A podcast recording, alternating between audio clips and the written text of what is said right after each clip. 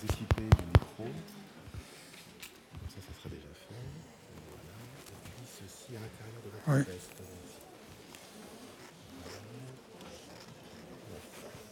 Je vous laisse. euh, c'est lequel.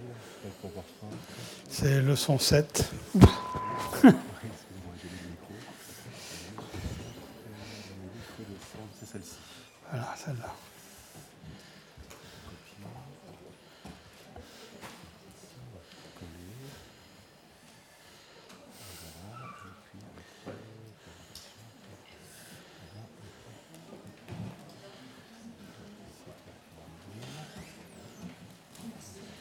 Ouais, c'est bon, c'est ça.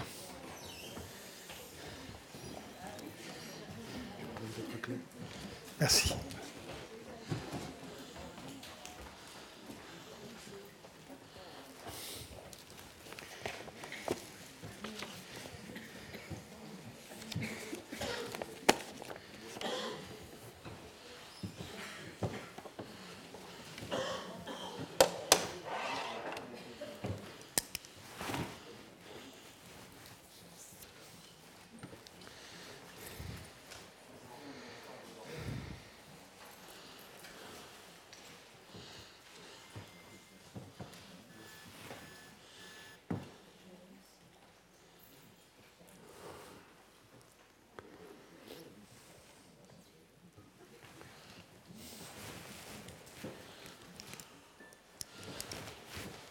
Bon, bah, je crois qu'il est exactement l'heure de commencer.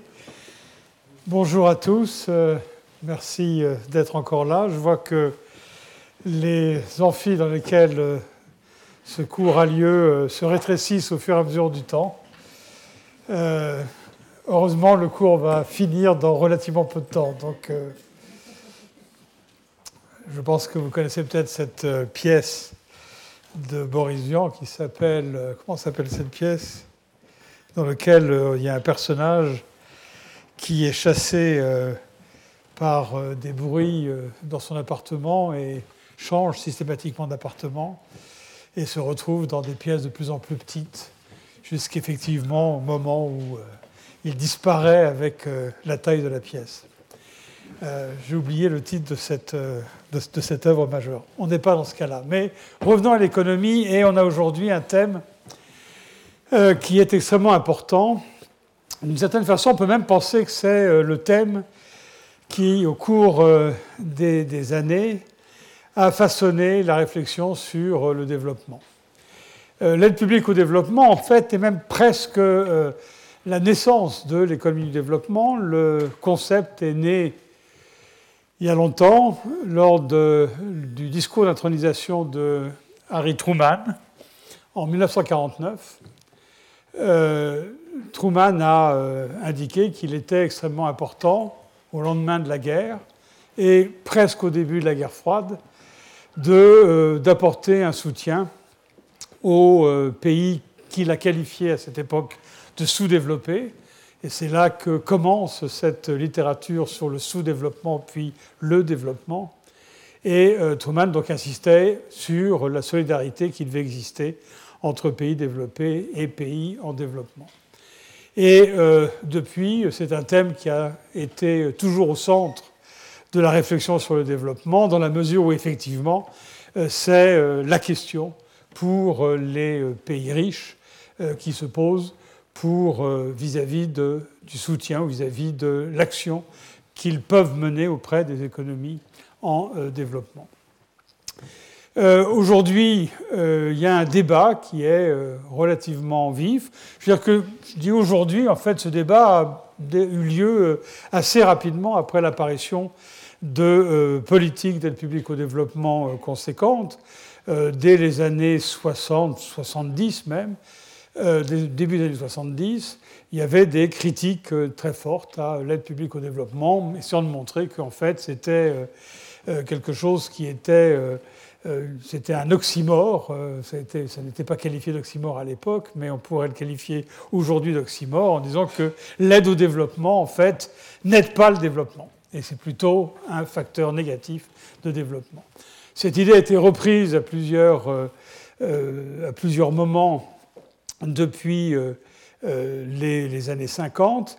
Mais aujourd'hui, il est exact qu'il y a un certain nombre d'avocats qui plaident contre l'aide publique au développement, qui pensent que c'est une institution qui n'est pas bonne et qui gêne plutôt qu'elle encourage le développement.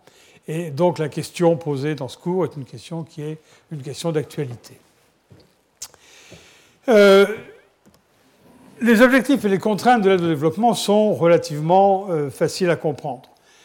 L'objectif, c'est qu'on euh, essaye de compenser les pays en développement pour leur faible capacité de financement des biens publics, de biens qui sont nécessaires au développement. On en a vu des exemples la semaine dernière. J'ai parlé de la capacité limitée à lever des impôts dans les économies en développement. J'ai parlé de la capacité limitée à financer des dépenses publiques du type éducation, du type santé, du type infrastructure, etc.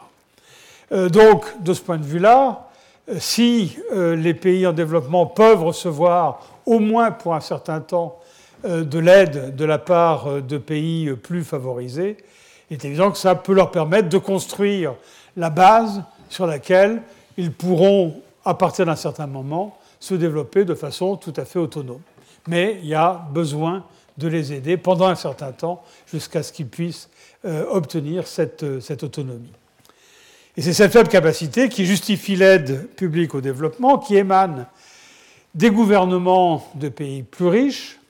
Quand on parle de gouvernement euh, de pays, on parle de l'aide dite bilatérale entre un pays développé et un pays en développement, ou bien d'organismes internationaux, et on parle à ce moment-là d'aide multilatérale, puisque ces organismes internationaux collectent des fonds à partir euh, des pays membres qui euh, sont les plus aisés et redistribuent ces fonds aux économies en développement qui sont aussi membres de ces organismes.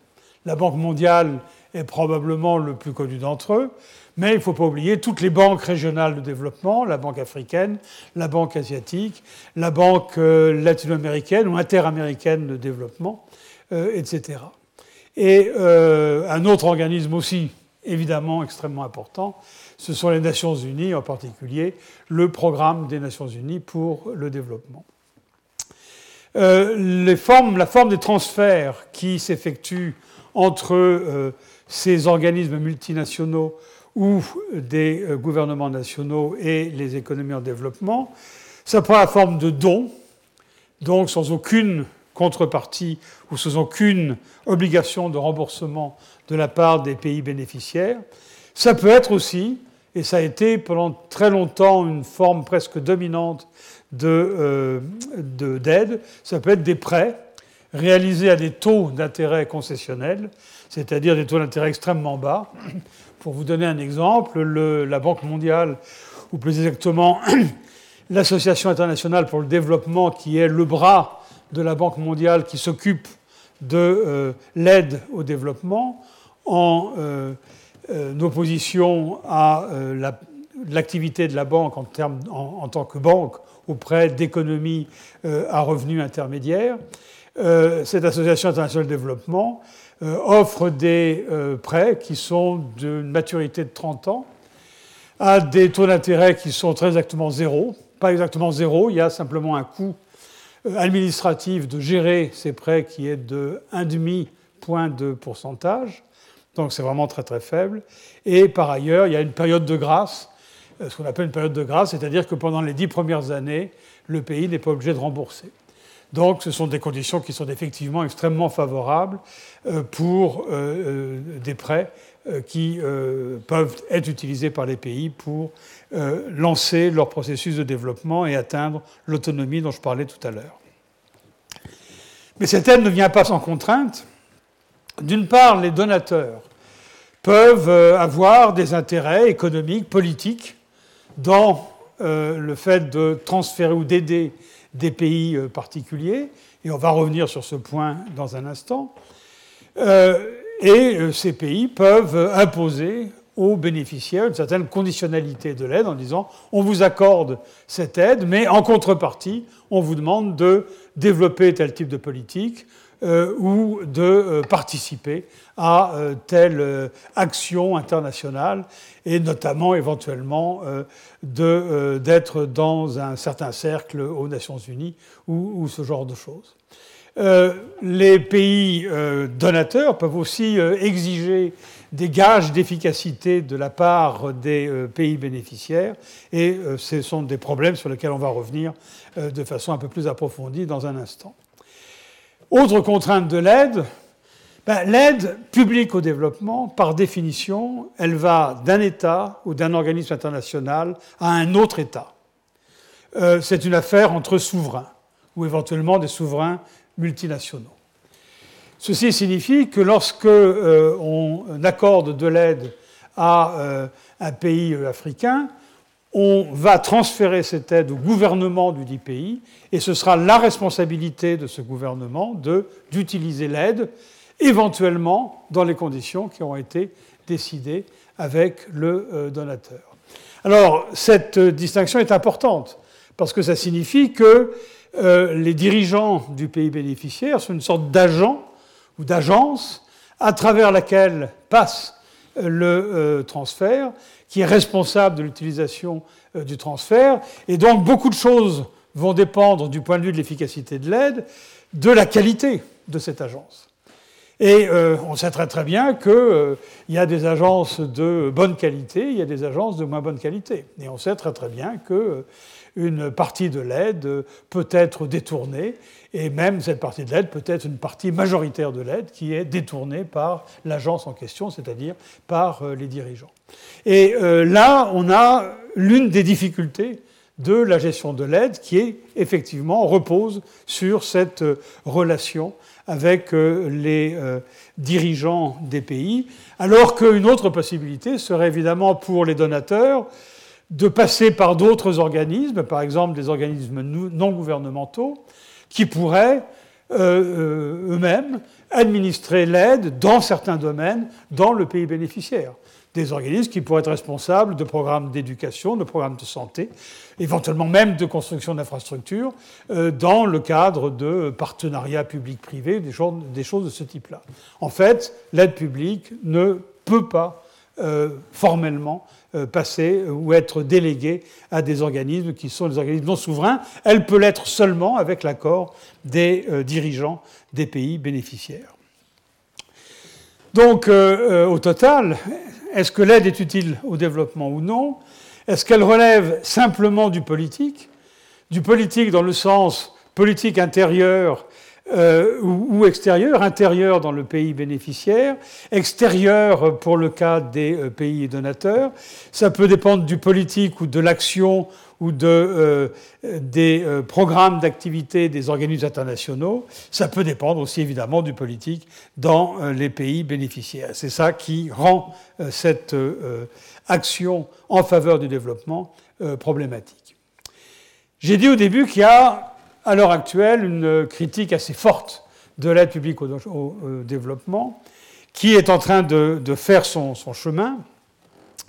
Et euh, l'argument euh, est le suivant, l'aide publique au développement est supposée aider les pays pauvres à sortir de ce qu'on appelle le piège de pauvreté, euh, les pays peuvent éventuellement, pour un certain temps, euh, fonctionner un petit peu mieux, par exemple parce que le prix de leurs produits exportés euh, s'améliore, mais dès que le prix va retomber, la capacité du pays à continuer son processus de développement disparaît et le pays peut revenir au stade de développement insuffisant auquel il était auparavant. Donc l'aide publique pour aider les pays à sortir du piège de pauvreté est la justification qui est le plus souvent donnée.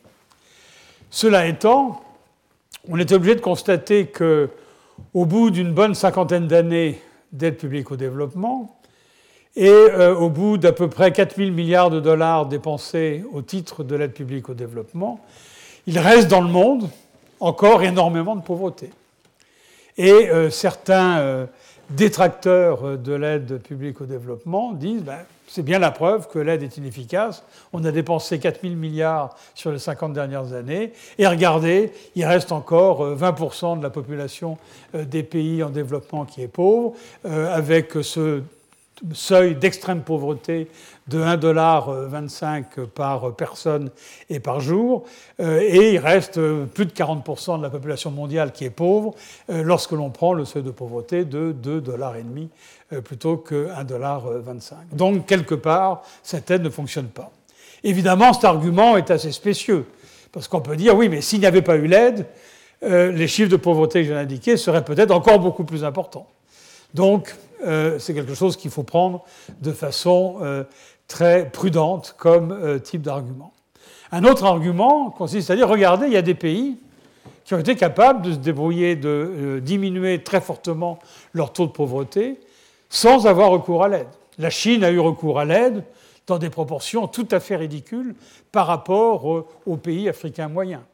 Euh, c'est vrai que l'aide, la Chine a reçu de l'aide de différents organismes et de différents pays, mais quand on rapporte cette aide au produit intérieur brut chinois, c'est quelque chose qui est presque négligeable. Néanmoins, la Chine a été capable de euh, diminuer très fortement euh, son taux de pauvreté. Donc, cela signifierait, selon ces détracteurs, qu'on n'a pas besoin de l'aide pour croître et se développer.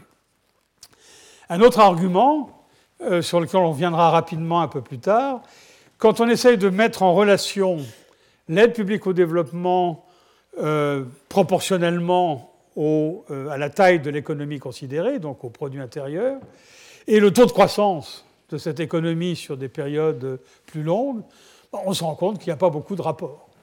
Et on comprend bien d'ailleurs pourquoi la relation n'existe pas ou est ambiguë.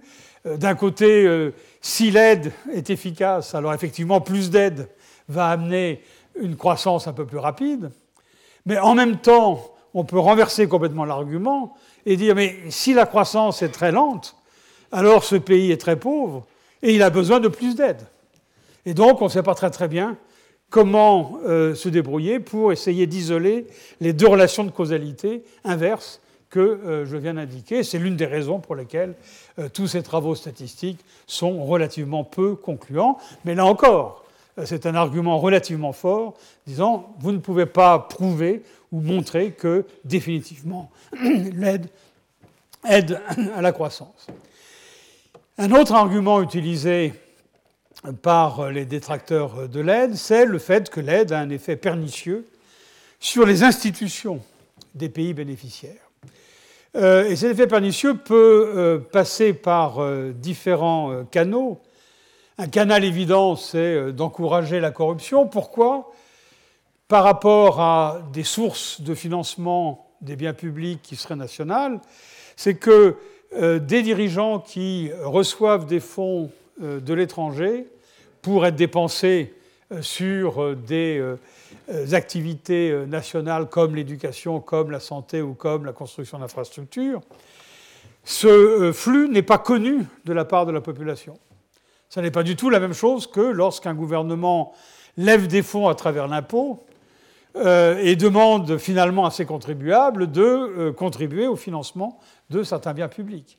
Dans ce cas-là, il y a une redevabilité de la part du dirigeant vis-à-vis de la population qui n'existe pas nécessairement dans le cas de l'aide. Et cette opacité vis-à-vis de la population est évidemment un encouragement à des dirigeants euh, euh, moins bien intentionnés euh, au détournement d'une partie de l'aide. Et c'est la raison pour laquelle l'aide, ne passant pas par la population, étant finalement inconnue ou opaque vis-à-vis de la population, est un encouragement à des institutions qui sont relativement euh, faibles euh, et qui euh, contribuent négativement au développement d'un pays.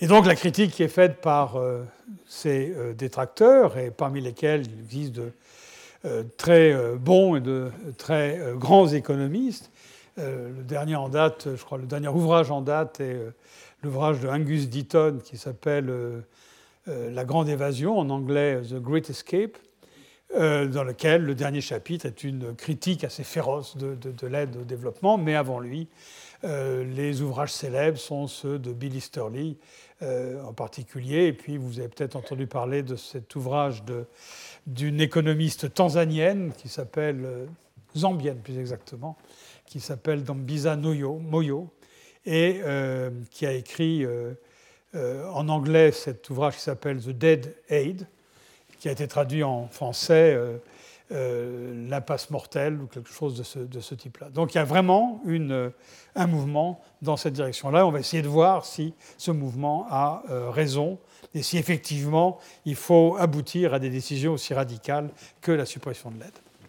Voilà les points dont je voudrais parler. D'une part, l'importance quantitative de l'aide publique au développement et son évolution au cours du temps. C'est quelque chose de parfaitement factuel. Et ensuite, trois coups de projecteur sur euh, trois aspects différents du débat sur l'aide. D'abord, la question de l'efficacité de l'aide et de la mesure de l'efficacité euh, de l'aide. Deuxièmement, les réflexions qui ont eu lieu pour essayer de trouver un type de contrat qu'on pourrait appeler optimal entre bailleurs de fonds et euh, bénéficiaires. Et puis finalement, l'arbitrage auquel sont confrontés les donateurs euh, qui est un arbitrage entre efficacité et besoin, euh, qui a euh, ses limites, comme, comme on le verra. Et je terminerai avec quelques remarques sur les réformes en cours et sur ce qu'on appelle aujourd'hui l'agenda post-2015, c'est-à-dire l'agenda qui va succéder aux objectifs du millénaire pour le développement qui arrive à échéance en 2015. Mais le premier point, c'est l'évolution de l'aide publique au développement euh, au cours des 50 euh, dernières années. Ça nous donne une perspective euh, historique. Sur ce graphique, j'ai représenté les flux d'aide au développement qui viennent des pays qui sont les plus riches et les plus gros donateurs, qui sont regroupés au sein du comité d'aide au développement, le CAD, qui est une sorte de sous-ensemble de l'OCDE. Euh, et euh, donc, c'est les plus gros donateurs. Il y en a d'autres, des pays qui n'appartiennent pas au CAD. Et euh, je dirai un mot tout à l'heure sur les fonds qu'ils amènent aujourd'hui. Les deux courbes que l'on a ici, la courbe en bleu qui grimpe depuis 1965 jusqu'à 2013, qui est le dernier point, représente l'évolution du montant total de l'aide accordée par ces pays il est mesuré sur l'axe de gauche et c'est en millions de dollars. Donc vous pouvez voir que si on prend le dernier point, aujourd'hui, l'aide accordée par euh, les pays du CAD est de l'ordre de 140 milliards de dollars au prix de 2012. Et donc on a bien une courbe à prix constant, c'est bien une augmentation du volume de l'aide euh, qui a eu lieu. Donc vous voyez qu'en 50 ans, euh, grosso modo, l'aide a été multipliée par 3, 3,5. La courbe en rouge correspond à euh, la même somme, mais rapportée au revenu national brut des pays donateurs. Et donc il faut lire cette courbe rouge en utilisant l'axe de droite. Et euh, si on prend le dernier point, donc 2013, vous voyez qu'il est à peu près en face de 0,03, donc représente 0,3% de, euh, du revenu euh, national brut des pays donateurs. Euh, pour mettre ce chiffre en perspective, on peut se rappeler que à la fin des années 60, M. McNamara avait demandé à une commission de se pencher sur ce que devait être l'importance de l'aide au développement. Cette commission, qui était dirigée par un ancien Premier ministre canadien, Lester Pearson, avait conclu qu'un euh, chiffre euh, raisonnable devrait être de l'ordre de 0,7% du revenu national des pays riches. Euh, si vous prenez le chiffre qui est complètement à gauche pour 1965, vous voyez qu'il était de l'ordre de 0,4. En fait, le chiffre de 0,7% n'a jamais été atteint pour l'ensemble des pays donateurs. Il y a un certain nombre de pays qui ont atteint ce chiffre-là, qui l'ont même dépassé, qui sont à 1%, notamment les pays nordiques, la Suède, les Pays-Bas, euh, le Danemark sont des pays dans lesquels l'aide représente euh, à peu près 1% du euh, revenu national.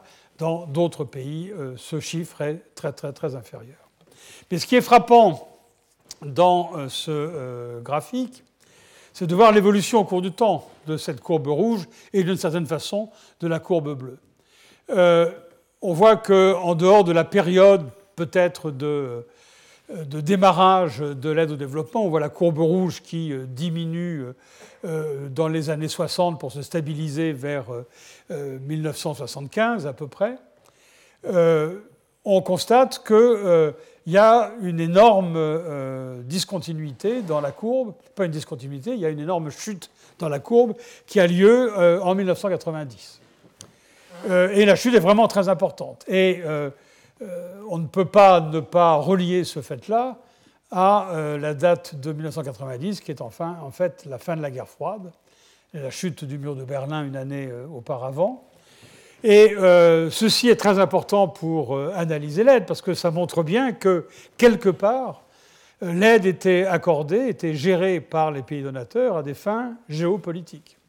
Et la recommandation de Harry Truman de 1949 euh, était d'une part, euh, euh, oui, une solidarité entre les États-Unis et des économies qui étaient encore des économies sous le joug colonial et que les États-Unis encourageaient à devenir indépendantes, mais c'était aussi une façon de mobiliser du côté occidental un certain nombre de pays qui, sans cela, se seraient tournés vers les régimes communistes euh, et l'Union soviétique euh, en particulier.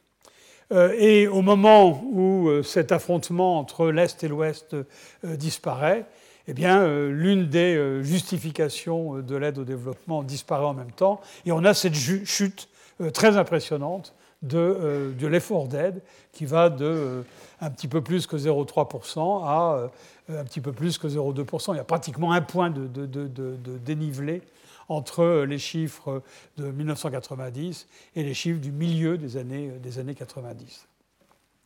La courbe se remet à remonter euh, vers, euh, après les années 2000. Et 2000 euh, est une année importante dans la mesure où c'est aux Nations Unies ce qu'on a appelé la déclaration du millénaire qui instituait les objectifs du millénaire pour le développement. Et cette déclaration du millénaire et cette stratégie de fixer des objectifs à la communauté internationale euh, en termes de développement était une façon pour les Nations Unies d'encourager euh, l'aide au développement et euh, d'arrêter l'hémorragie qui avait été constatée durant les années 90. Et on voit que, effectivement, c'est quelque chose qui a eu un certain impact puisque la courbe s'est mise à remonter. La courbe rouge se remet à remonter, la courbe bleue se met à croître un petit peu plus vite. Alors, il y a euh, des irrégularités dans cette courbe. Vous voyez qu'en particulier en 2005-2006, euh, on a euh, une grosse augmentation de la courbe rouge de la courbe bleue. De nouveau, on voit que les motifs géopolitiques de l'aide n'ont pas complètement disparu. La première pique, c'est l'effacement de la dette irakienne au moment de la guerre d'Irak. Et la deuxième, le point qui suit, en 2006, c'est encore une partie de l'effacement de la dette irakienne, et c'est surtout l'effacement de la dette nigériane, euh, qui était aussi un point euh, important de euh, discorde entre le monde en développement et les pays, et les pays développés. Donc, de nouveau, ces deux opérations ont été faites avec des arrière-pensées qui étaient de nature plutôt politique. Mais on voit tout de même que le, le trend des deux courbes est ascendant. Euh, les choses stagnent un petit peu sur la période tout à fait récente, ce qui peut être évidemment lié au problème de la, euh, de la crise. Maintenant, on peut regarder ces chiffres non pas du côté des bailleurs, mais du côté des bénéficiaires. Et euh, quand on fait ça, voilà les courbes que l'on obtient. La courbe bleue est toujours l'évolution du volume d'aide reçue alors, ce n'est pas la totalité des pays en développement, ce sont uniquement les pays qu'on qualifie de pays à bas revenus et de pays à bas moyen revenus. Euh, donc, c'est le bas de la distribution des revenus euh, des euh, pays en, termes de revenus par tête. ça n'inclut pas des pays à haut moyen revenu, comme justement par exemple l'Irak. Ou d'autres pays de, de, ce type. Et donc la perspective est légèrement incomplète. Néanmoins, euh, on voit bien les euh, différents moments euh, de l'évolution. On remarque aussi que si vous essayez de lire cette courbe bleue, le, le, point final qui est aux alentours de 80 milliards de dollars. Si vous comparez aux 140 qu'on avait tout à l'heure, vous dites, mais il y a quand même des choses, il y a quelque chose, il y a une soixantaine de milliards qui manquent. Où est-ce qu'ils sont? Là, il y a un phénomène qui est très intéressant, qui est le fait que l'aide déclarée par les pays donateurs ne correspond pas à l'aide reçue par les pays bénéficiaires.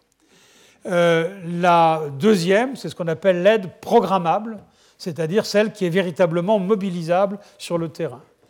La première comprend certains aspects de euh, l'aide au développement, euh, comme l'administration.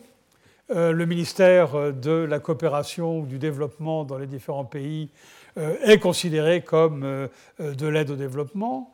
Euh, recevoir euh, des étudiants étrangers, euh, payer des bourses pour les étudiants étrangers relève de l'aide au développement. L'assistance technique donnée par des experts des pays donateurs est considérée comme l'aide au développement. Et quand on prend toutes ces choses et qu'on les met bout à bout, on obtient des sommes qui sont relativement importantes, ce qui veut dire que lorsque un pays donateur déclare donner 100, euh, ce qui est effectivement euh, euh, utilisable par les pays bénéficiaires est de l'ordre de 70 ou 75 dans le meilleur des cas. Là, la différence est un petit peu plus importante parce que manque dans cette courbe bleue les pays en développement à haut moyen revenu si on les inclut, comme euh, euh, la Chine, le Brésil, le Mexique, etc., qui continuent à recevoir euh, un petit peu d'aide, on, comble, on explique de cette façon-là la différence par rapport au premier, graphique. Mais là, on a de nouveau l'un des paradoxes et l'un des sujets de, de débat sur l'efficacité de l'aide au développement. Et puis les deux courbes vertes et marron correspondent à la même façon le pourcentage de l'aide reçue par rapport au produit intérieur brut des pays bénéficiaires. De nouveau, l'échelle euh, est, à lire du côté droit du graphique. Et euh, vous pouvez voir, si on prend la courbe verte qui correspond aux pays à bas revenus, eh bien, euh, le pourcentage de l'aide représente entre 2 le point le plus bas et 4, un petit peu plus de 4 le point le plus haut, du produit intérieur. Alors, ça peut sembler quelque chose de relativement minime. Euh, ça ne l'est pas minime. Si maintenant, au lieu de rapporter ce chiffre au produit intérieur, on veut rapporter ce chiffre au budget de l'État dans ces pays.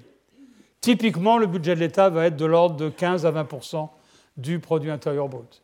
Ce qui veut dire que ces chiffres-là euh, correspondent à des euh, à une part de l'aide publique au développement provenant de l'étranger dans le budget moyen des pays à bas revenus qui est de l'ordre de 15 à 20 euh, Autrement dit, sans l'aide au développement, pour couvrir les mêmes dépenses, ces pays auraient un déficit budgétaire qui serait de l'ordre de, 15 à 20 Donc quelque chose de tout à fait considérable. Et de la même façon, si on dit que l'aide est plutôt utilisée pour des dépenses sociales ou pour des dépenses d'infrastructure ou pour des dépenses d'investissement, euh, il faut se rappeler que dans ces pays, euh, la dépense d'investissement est de l'ordre de 15%, et donc de nouveau, l'aide représente une part euh, importante de, de, tout ceci. Alors évidemment, pour les pays à bas moyens revenus, qui sont plus riches, c'est la courbe qui est tout en bas, ces proportions sont relativement faible. Et là, on se rend bien compte que euh, le, débat sur l'aide au développement est surtout un débat qui concerne les pays à bas revenus euh, plutôt que euh, des pays à revenus intermédiaires. Pour terminer ce tour d'horizon des, ordres de grandeur, je voulais vous montrer un calcul que je trouve relativement éclairant sur le potentiel de l'aide au développement et sur ce qu'elle peut représenter en termes de réduction de la pauvreté. La question qu'on peut se poser, c'est combien coûterait l'éradication totale de la pauvreté dans le monde si on pouvait faire un ciblage parfait. C'est-à-dire si on était capable de repérer dans n'importe quel pays du monde les gens qui sont en dessous d'un seuil de pauvreté prédéfini, et si on était capable de transférer du pouvoir d'achat précisément à ces gens-là, et non pas à ceux qui sont au-dessus du seuil de pauvreté. Et si on était capable de transférer à ces gens qui sont en dessous du seuil de pauvreté le montant exact dont ils ont besoin pour être exactement au seuil de pauvreté.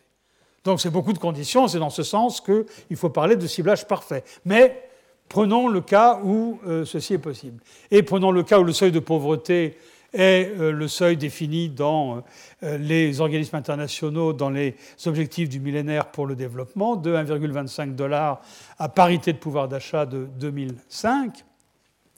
Eh bien, on peut calculer qu'il faut à peu près 160 milliards de dollars pour réaliser cet objectif au prix de 2012. Ce qui est intéressant, c'est que cet ordre de grandeur, c'est à peu près l'ordre de grandeur de l'aide au développement accordée par les pays riches. Donc on voit que aujourd'hui, s'il était possible de transférer ces sommes d'argent euh, euh, aux gens qui en ont véritablement besoin, aux euh, nécessiteux en termes de cette, euh, seuil de, ce seuil de pauvreté de 1,25 dollars euh, par personne et par jour, eh bien, l'aide au développement pourrait permettre de résorber la pauvreté dans le monde. Bien entendu, les choses sont tout à fait différentes si on prend uniquement la part programmable de l'aide, puisqu'on a vu tout à l'heure qu'au lieu d'être 160 ou 140, c'était plutôt 80. donc, cette fois-ci, l'aide ne suffirait pas. Et bien entendu, puisqu'il est impossible de faire un ciblage parfait, on peut se rendre compte que ce dont on aurait besoin pour être capable de euh, résorber euh, la pauvreté est certainement supérieur aux chiffres, au montant actuel de l'aide. Il y a un autre calcul qui est intéressant, qui est le suivant, qui est de dire finalement, ce calcul-là, c'est une sorte de transfert. C'est en train de dire, tous les ans, les pays riches vont transférer aux pays pauvres un certain montant, et que les pays pauvres croissent, ne croissent pas, euh, enfin, si, les pays pauvres ne croissent, ne, euh, ont un taux de croissance nul, euh, dans ce cas-là, eh bien, tous les ans, les pays riches vont être obligés de transférer ce montant-là. on peut, au contraire, dire maintenant quels seraient les montants nécessaires qu'on devrait donner aujourd'hui aux pays en développement pour que, par la suite, on n'ait plus besoin de leur donner quoi que ce soit. Autrement dit, c'est cette somme de 160 milliards capitalisée aujourd'hui, de telle sorte qu'avec ce capital, investi dans leur économie, investi dans des opérations, dans des activités d'exportation, ou même investi euh, sur les marchés internationaux, les pays pauvres n'auraient plus besoin de demander quoi que ce soit. Ils pourraient résorber la pauvreté uniquement en utilisant le rendement de euh, cette somme euh, capitalisée qui leur a été donnée.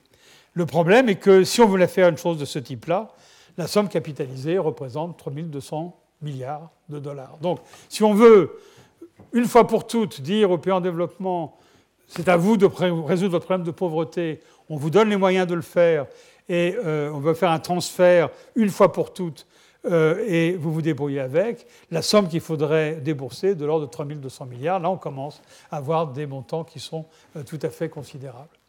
Mais euh, je crois que c'est important d'avoir en tête ces montants euh, parce que ça permet de voir euh, effectivement comment la pauvreté peut être diminuée à travers l'aide. Et en même temps, la comparaison entre le flux de 160 milliards et la somme capitalisée de 3200 milliards, c'est un petit peu la différence qu'on peut avoir entre une stratégie qui consisterait à transférer tous les ans un montant pour euh, diminuer la pauvreté, comme on a des transferts de revenus dans les économies développées pour éliminer la pauvreté, pour euh, subvenir aux besoins des gens qui sont en dessous d'un certain seuil de pauvreté, comme le RSA en France. Si on a une stratégie de ce type-là, c'est effectivement 160 milliards par an. Si au contraire on veut permettre euh, à ces pays de croître et d'être autonome en termes de lutte contre la pauvreté, c'est ce montant capitalisé qu'il faudrait considérer, et on en est évidemment très très loin. Et si maintenant on prend un autre seuil de pauvreté, euh, plus raisonnable euh, euh, de 2,5 dollars, évidemment, le montant à débourser devient absolument considérable. On a 1140 milliards, donc on a quelque chose qui est définitivement très très très au-dessus des montants d'aide qu'on observe. Un coup de projecteur maintenant sur ce débat sur l'efficacité de l'aide. Euh, deux euh, rôles de l'aide euh, vont. Enfin, l'aide peut avoir des effets sur le développement qui vont en sens contraire. Le rôle positif, c'est évidemment que l'aide permet de financer des infrastructures physiques et sociales, l'éducation et la santé, que l'aide permet de guider un certain nombre de réformes sous forme de conditionnalité. Par exemple, euh, un pays peut recevoir de l'aide pour effectuer une réforme de son système financier, pour effectuer une réforme de son système euh, fiscal, euh, simplement parce que ces réformes vont demander un certain nombre d'aménagements, éventuellement des manques à gagner pendant un certain temps, et les bailleurs de fonds peuvent vouloir aider un pays à réaliser ces réformes. Tout ça, c'est évidemment un rôle positif qui ne peut que contribuer à la diminution de la pauvreté, à la croissance du pays. Mais le rôle négatif, c'est évidemment le fait que on peut avoir des effets d'éviction de cette aide. Et c'est ça le premier, euh, le premier défaut qui a été souligné euh, dans le débat sur l'aide, qui est vous donnez un peu plus d'aide, vous donnez des fonds à un pays, bah finalement ce pays a moins besoin de lever des impôts, ce pays a moins besoin d'épargner pour investir, et donc une réaction tout à fait normale euh, de la part des euh, agents ou de la part des dirigeants du pays considéré, ce sera de diminuer leur épargne ou de diminuer la taxation. Donc on a un effet d'éviction qui est 100 euh, millions de dollars d'aide supplémentaire peuvent correspondre à un certain nombre de millions de dollars euh, d'épargne disparue ou de taxation disparue. Alors, dans certains cas, ça peut aller jusqu'à une compensation complète, auquel cas, évidemment, l'aide sera complètement inefficace. Le manque de redevabilité des dirigeants, j'en ai déjà parlé, la corruption, j'en ai déjà parlé. Il y a aussi ce phénomène qu'on appelle le syndrome hollandais, dont on a aussi parlé au moment où on a euh, euh, étudié rapidement euh, le cas des euh, pays euh, exportateurs de matières premières, l'aide peut être considérée comme l'équivalent d'une rente en monnaie étrangère. Et cette rente en monnaie étrangère va servir à demander des produits importés. Dans ce cas-là, il n'y a pas de problème. Elle va servir à demander des produits qui ne sont pas échangeables, qui ne, qui ne, peuvent pas être importés. Et donc, ça va contribuer à une augmentation des prix des biens euh, nationaux et donc va entraîner une euh, réévaluation du taux de change réel. C'est ce qu'on appelle le syndrome hollandais. Euh, alors ce débat, cette question de l'effet total de l'aide sur le développement, tout le problème est de savoir quel est l'effet dominant. Est-ce que ce sont les effets positifs ou est-ce que ce sont les effets désincitatifs? Et le débat sur l'aide, sur l'efficacité de l'aide, euh, euh, c'est un débat sur euh, le signe de l'effet total. Alors j'ai mis efficacité ici entre guillemets parce que qu'est-ce qu'on veut entendre comme efficacité de l'aide? Il y a plusieurs façons de procéder. Une première façon serait de dire, pour les bailleurs de fonds, pendant très longtemps, l'efficacité de l'aide, c'était la capacité que l'aide avait à convaincre des dirigeants d'un pays à rester dans le bloc occidental. De ce point de vue-là, euh, l'aide qui a été euh, donnée, accaparée par euh, les Mobutu au Zaïre, par les Abacha au Nigeria, ont été des aides incroyablement efficaces puisqu'effectivement, elles ont permis de garder le Zaïre, de garder le Nigeria, de garder un certain nombre de pays dans le bloc occidental. Du point de vue économique, évidemment, et du point de vue social, ce n'est pas du tout ça qui nous intéresse. Si maintenant on regarde d'un point de vue économique ou social, l'efficacité de l'aide, ça peut être que l'aide contribue à la croissance, mais ça peut aussi être que l'aide contribue à euh, des dépenses sociales euh, plus importantes, de meilleure qualité, à un système de santé de meilleure qualité, un système d'éducation de meilleure qualité, et les effets de euh, ces dépenses sociales sur la croissance vont mettre beaucoup de temps avant de se réaliser. Et donc imaginez qu'en donnant plus d'aide pour financer le système éducatif aujourd'hui, on va immédiatement générer de la croissance supplémentaire, c'est évidemment une illusion. Euh, et euh, dans ces conditions-là, et on peut aussi finalement dire que l'aide, bah, finalement, si elle permet de diminuer la pauvreté aujourd'hui, comme dans le calcul que je viens de montrer, c'est une aide qui est formidablement efficace. Dans le débat sur l'aide, en dehors du fait que depuis la fin de la guerre froide, on oublie de plus en plus le côté strictement géopolitique et on regarde le côté économique et social, ben, finalement on se rend compte qu'il y a encore des euh, ambiguïtés euh, dans le débat, puisque euh, on ne sait pas par rapport à quoi, avec quels critères on veut juger l'efficacité de l'aide.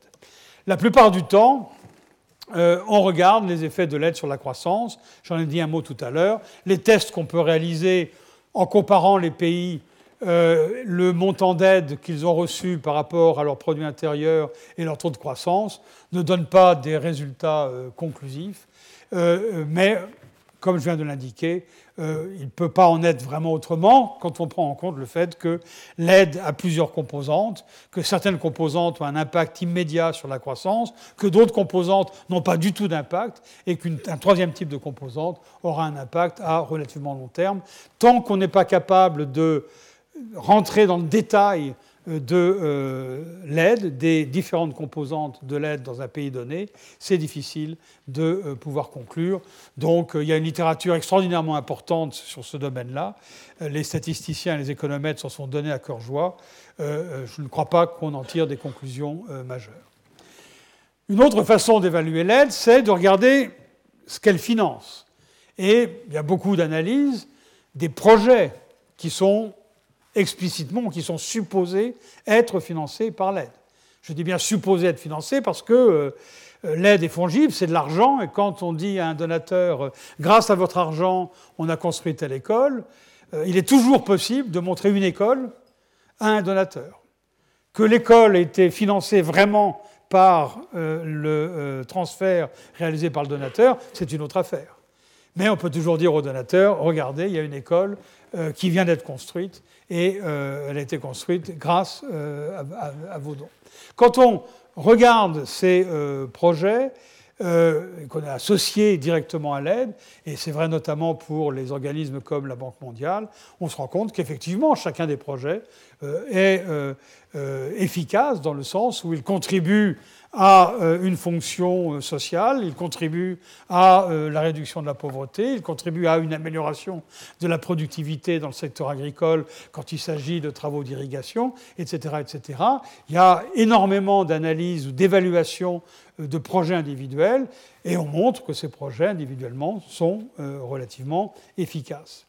Et dans ces conditions-là, il y a une sorte de paradoxe dans la mesure où si tous les projets financés par l'aide sont efficaces, dans la diminution de la pauvreté, éventuellement pour générer euh, de la croissance, comment se fait-il qu'au niveau agrégé, on ne trouve pas de relation entre euh, l'aide totale et le taux de croissance ou la réduction de la pauvreté? Si ça n'est pas le cas, on peut dire, mais est-ce que ça n'est pas justement le fait que les effets désincitatifs, et en particulier le fait qu'il y ait des détournements de l'aide, que, ces effets soient les effets dominants?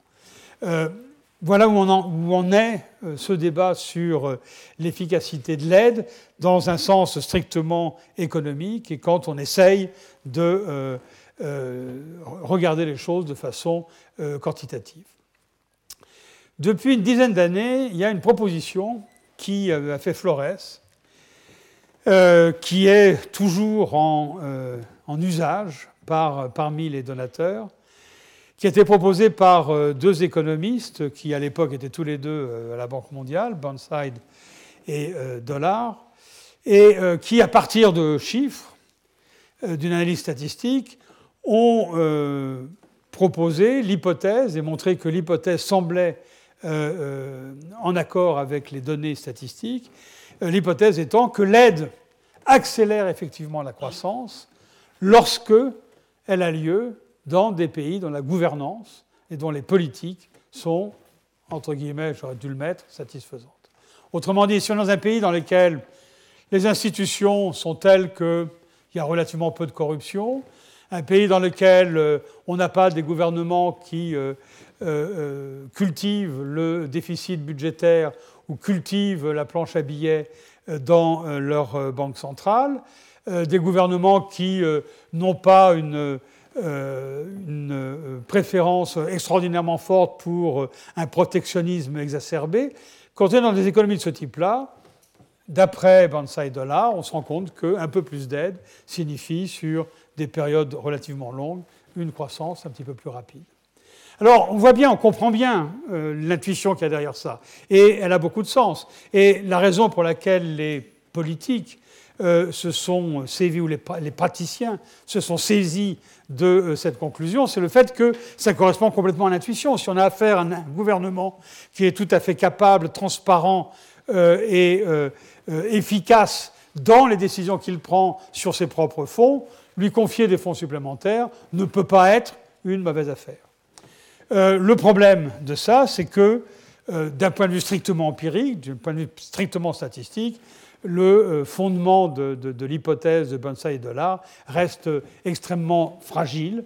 Et dans le milieu académique, même si la proposition, la recommandation est définitivement appliquée dans beaucoup de cercles qui traitent de l'aide publique au développement, euh, parmi les euh, académiques, les universitaires, euh, cette hypothèse reste quelque chose qui n'est pas complètement fondé empiriquement. Et on a les mêmes remarques à faire que les remarques que j'ai pu faire sur la réflexion statistique sur l'efficacité de l'aide. Je vais revenir dans un instant à cette proposition. Mais avant, je voudrais dire un mot sur la recherche d'un contrat optimal entre bailleurs et bénéficiaires. Je viens de parler euh, de gouvernements qui sont de plus ou moins bonne euh, qualité, en termes de taux de gouvernance qui sont de plus ou moins bonne qualité.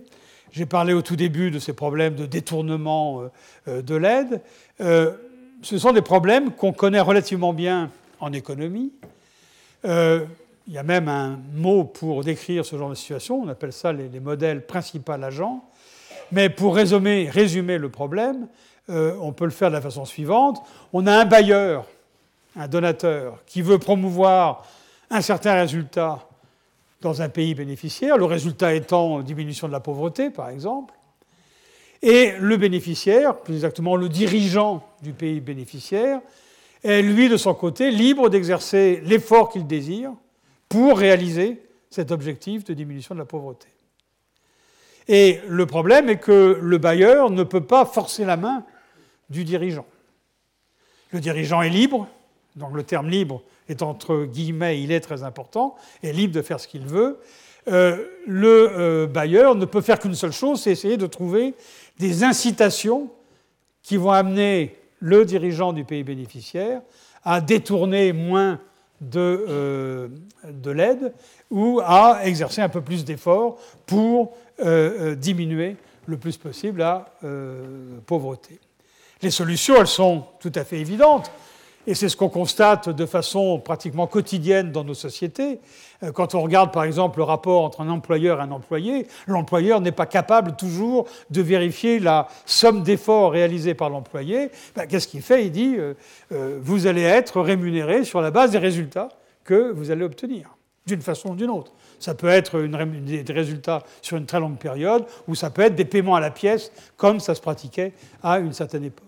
Donc l'idée là, c'est de dire euh, on va conditionner l'aide à certaines décisions à prendre de la part du euh, dirigeant du pays bénéficiaire, et on ne déboursera la tranche suivante de l'aide que si ces décisions ont effectivement été prises. Ou bien, on peut regarder directement les résultats, on déboursera la tranche suivante de l'aide uniquement en fonction des résultats obtenus. Vous vous êtes engagé à construire tant d'écoles dans les trois ans qui viennent, les trois ans se sont écoulés, on regarde le nombre d'écoles que vous avez effectivement construites, on regarde le taux de scolarisation euh, dans la dernière enquête réalisée auprès des ménages. Si on ne constate pas de progrès, à ce moment-là, on diminue la nouvelle tranche ou éventuellement on suspend la nouvelle tranche. C'est ce qu'on appelle euh, l'aide basée sur les résultats ou result-based euh, aid, et c'est un thème sur lequel beaucoup de gens réfléchissent à l'heure actuelle. Le problème de la mise en œuvre d'un contrat de ce type-là, qui dans l'absolu, euh, serait idéal pour gérer l'aide.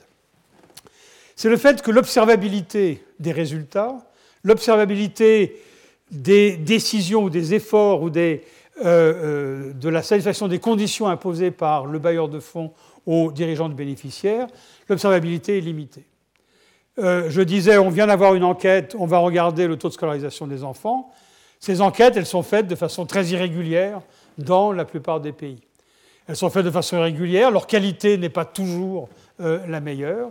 Dans ces conditions-là, euh, s'il faut attendre 5 ans avant euh, de pouvoir regarder les résultats, on a un problème. Et puis les résultats, ils sont eux-mêmes affectés par euh, des euh, éléments euh, extérieurs. Ils sont affectés par une, épidémie qui peut avoir eu lieu dans un, pays ou des conditions climatiques extrêmement défavorables pendant un an ou deux ans de suite. Ça veut dire qu'on a un problème d'observabilité et appliquer une, rémunération ou une punition en termes de ne pas débourser une tranche au vu de ces résultats est difficile.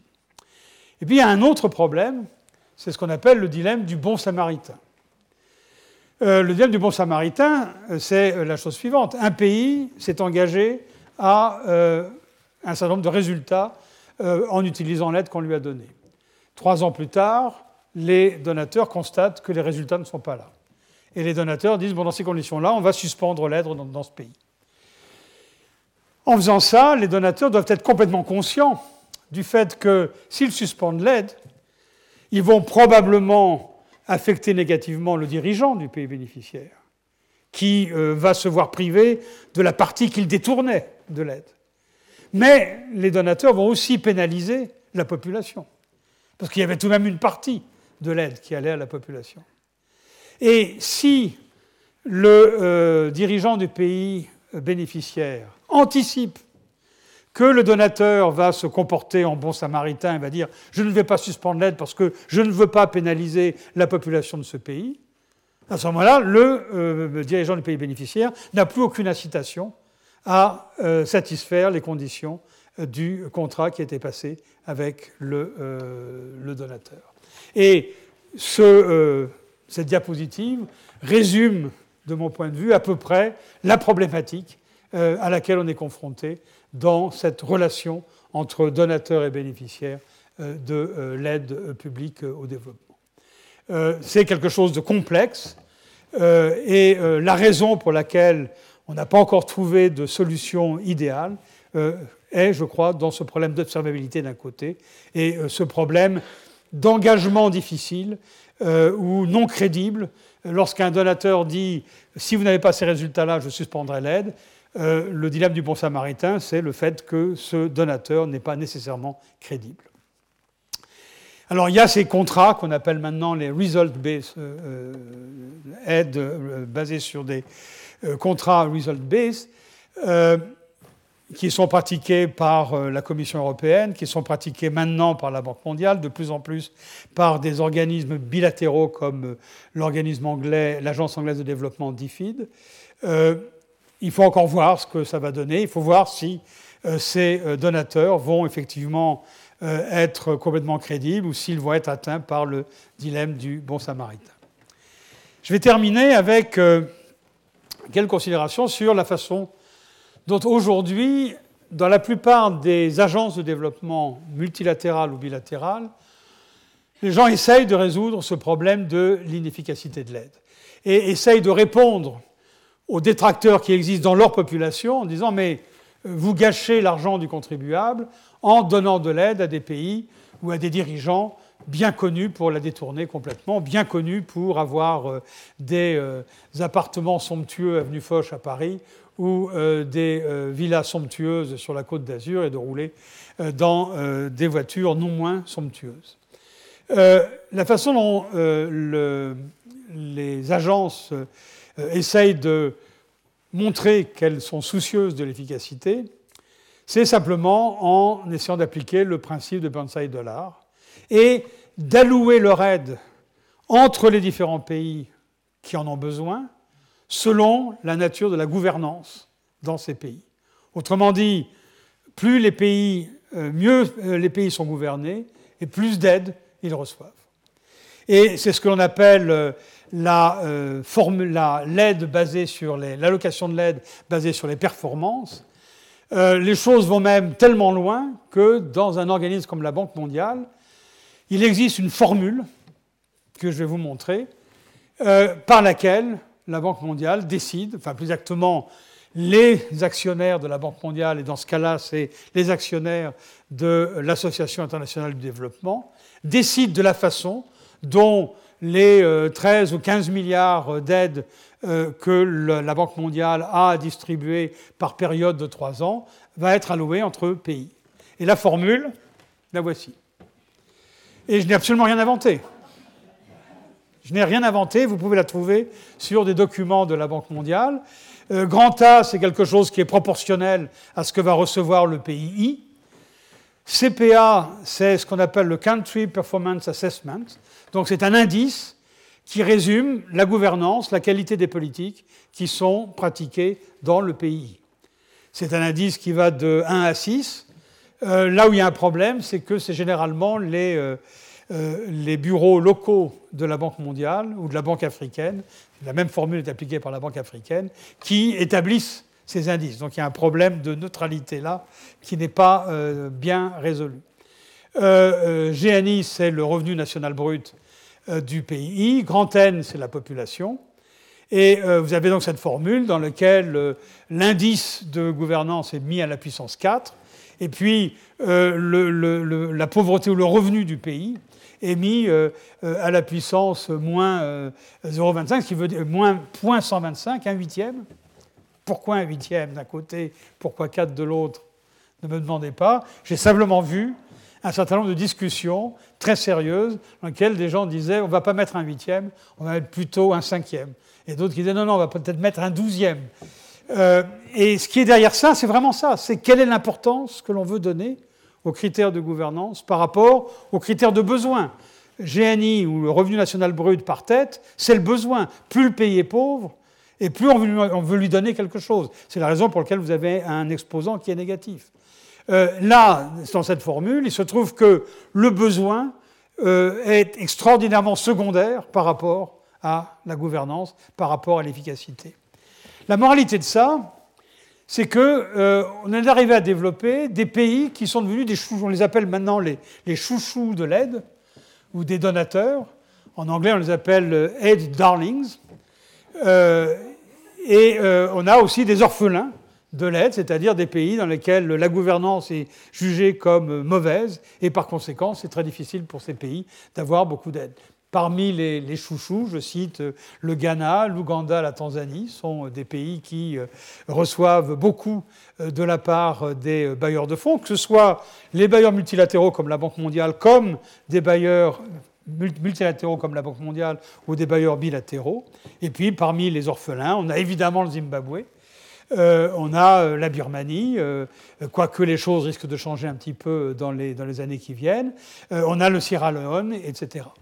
et donc là, on a un vrai problème dans la mesure où les besoins sont sous-pondérés et l'aide va à des pays qui sont bien gouvernés, entre guillemets bien, mais qui, justement, parce qu'ils sont plutôt mieux gouvernés, ont moins besoin d'aide que les autres. S'ils sont mieux gouvernés, ça signifie que probablement ils vont arriver à avoir une certaine autonomie de développement beaucoup plus rapidement que tous les autres.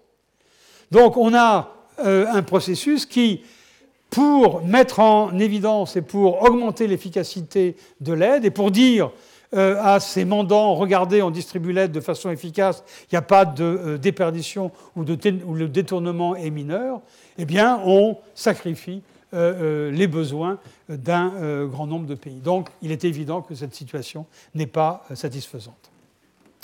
Je conclus, je vais être presque à l'heure pour une fois, presque. Qu'est-ce qui se passe aujourd'hui? Dans quelle direction est-ce que la réflexion sur l'aide au développement va?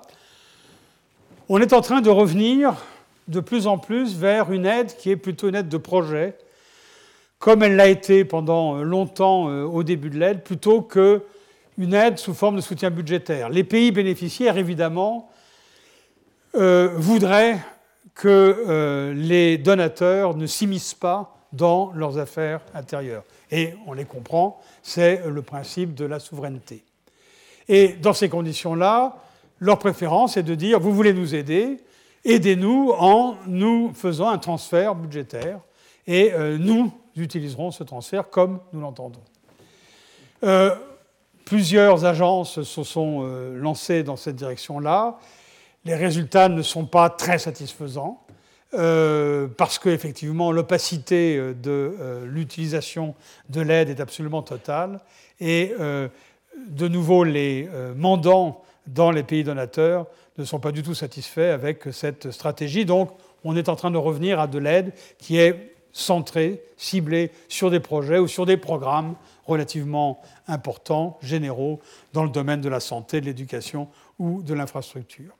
Mais justement, en parlant d'infrastructure, un autre phénomène qu'on a observé lié à cette notion d'efficacité, c'est le fait que de plus en plus l'aide est donnée euh, sur des projets ou des programmes de nature sociale, et surtout pas l'infrastructure. Pourquoi?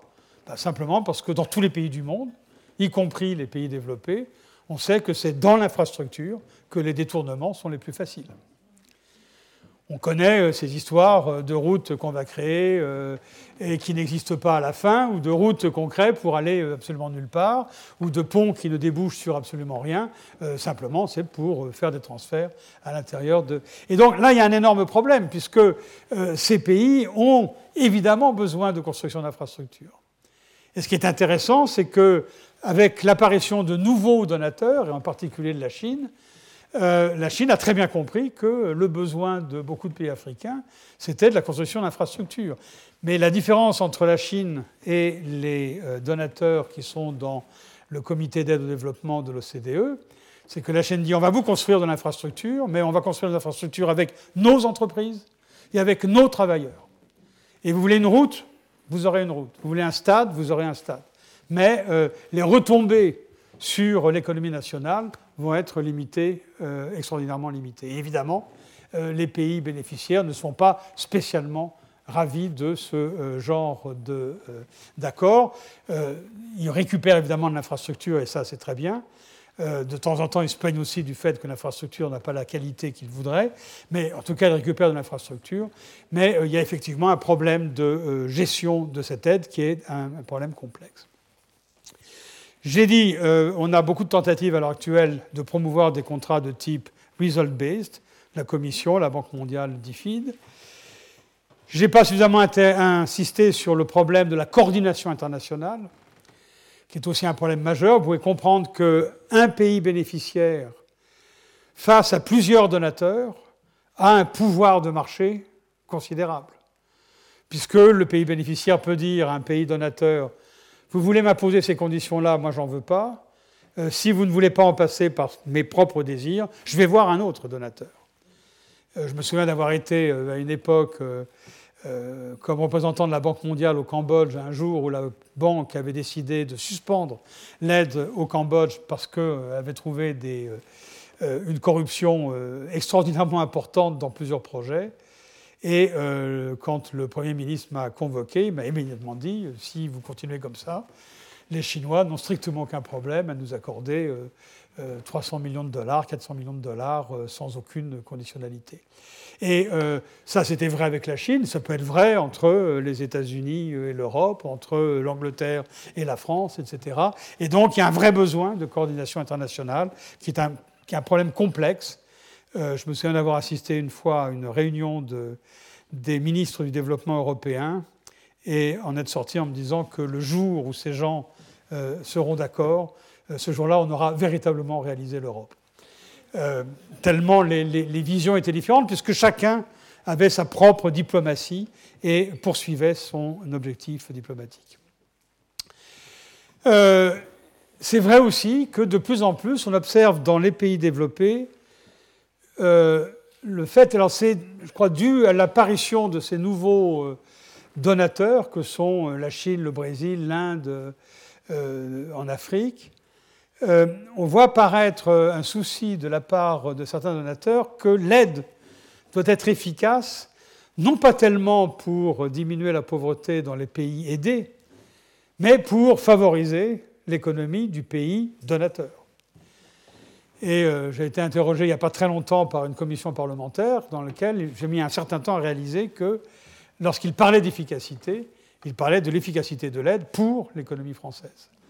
Et euh, la raison qui est derrière ça, c'est essentiellement de regarder euh, la concurrence donc d'autres donateurs, et en particulier la Chine, en disant finalement, la Chine gagne des parts de marché dans certains pays parce que elle est capable de mettre euh, en évidence euh, ces entreprises et de, faire des marchés avec ces pays-là. On devrait, nous, faire la même chose. Les règles de fonctionnement du comité d'aide au développement vont contre ces pratiques.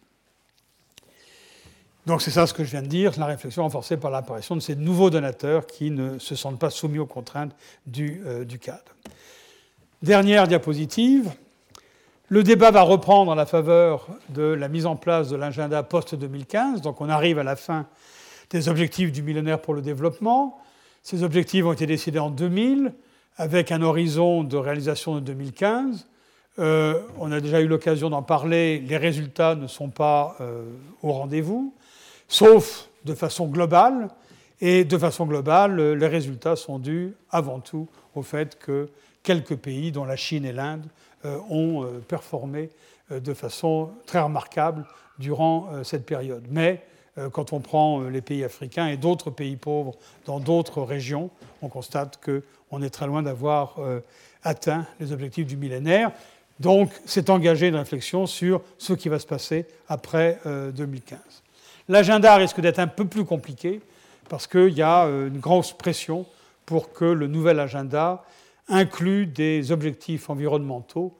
Et on va donc arriver sur ce débat difficile du partage du coût d'ajustement environnemental entre euh, pays développés et pays en développement. Mais pour l'instant, il est certainement trop tôt pour dire ce qui risque de se passer. Alors au total, faut-il en finir avec euh, l'aide publique au développement? Eh bien, euh, il faut d'abord voir que si on devait en finir, ça causerait une crise profonde dans un grand nombre de pays, sans aucune certitude d'amélioration future. Il faut bien voir que quand vous êtes dans un pays dans lequel le revenu moyen par tête, même pas le produit intérieur moyen par tête, produit intérieur brut par tête, est de l'ordre de 2 ou 3 dollars ou 2 ou 3 euros par jour et par personne. Ces pays n'ont pas la capacité de euh, dégager des euh, excédents qui leur permettent d'investir dans le social, d'investir dans les infrastructures euh, pour pouvoir se développer de façon autonome. De ce point de vue-là, il est vrai aujourd'hui, comme été vrai il y a une cinquantaine d'années, qu'un certain nombre de pays ont absolument besoin euh, d'aide. Euh, le vrai problème est euh, celui de savoir comment cette aide doit être distribuée. donc réformer l'aide pour essayer d'améliorer son efficacité, c'est ça le débat essentiel, mais un certain nombre de pays, pas tous, certainement pas tous, ont absolument besoin de cette aide. Et donc, de ce point de vue-là, je pense qu'aller dans un sens euh, euh, radical de dire supprimons l'aide publique au développement, ou aller dans l'autre sens euh, qui a été invoqué par plusieurs grandes voix dans le domaine du développement, et en particulier par l'économiste américain Jeff Sachs, en disant il faut dégager des montants extraordinaires pour permettre ce décollage. On sait qu'il y aura un gâchis épouvantable d'une grande partie de ces grandes masses euh, euh, rendu disponible pour euh, le développement, entre guillemets. Et dans ces conditions-là, on sait très très bien que ce sera quelque chose de complètement inefficace. Donc comme très souvent dans ces grands débats, la réalité est quelque part au milieu de ces deux extrêmes. La chose qui est certaine, c'est que, d'une part, l'aide telle qu'elle est pratiquée peut, doit être réformée dans la direction euh, peut-être qu'on a indiqué tout à l'heure avec cette euh, notion de, contrat optimal, comment est-ce qu'on peut aller dans cette direction-là? Et puis euh, l'autre chose qu'il ne faut pas perdre de vue, et auquel on a déjà fait allusion dans une leçon précédente, c'est le fait que les pays riches peuvent aider les pays en développement d'autres façons qu'à travers l'aide. Alors je ne sais pas s'il faut parler d'aide dans ce cas-là, ou plutôt peuvent ne pas entraver le développement de pays pauvres. Euh, en facilitant l'accès de ces pays à leur marché, en facilitant l'accès euh, de leurs frontières aux ressortissants de ces pays à travers euh, l'immigration, en offrant des garanties aux entreprises qui désirent investir dans ces économies. Il y a toute une panoplie d'instruments qui permettent, sans passer par l'aide publique au développement, sans passer nécessairement par les euh, gouvernements souverains des pays bénéficiaires lorsqu'ils sont euh, relativement déficients dans leur façon de gérer l'aide, qui permettent euh, d'aider au développement. Et ce serait une grosse erreur de perdre ceci de vue. Voilà, je m'arrête là pour aujourd'hui, j'ai dépassé mon temps. Merci.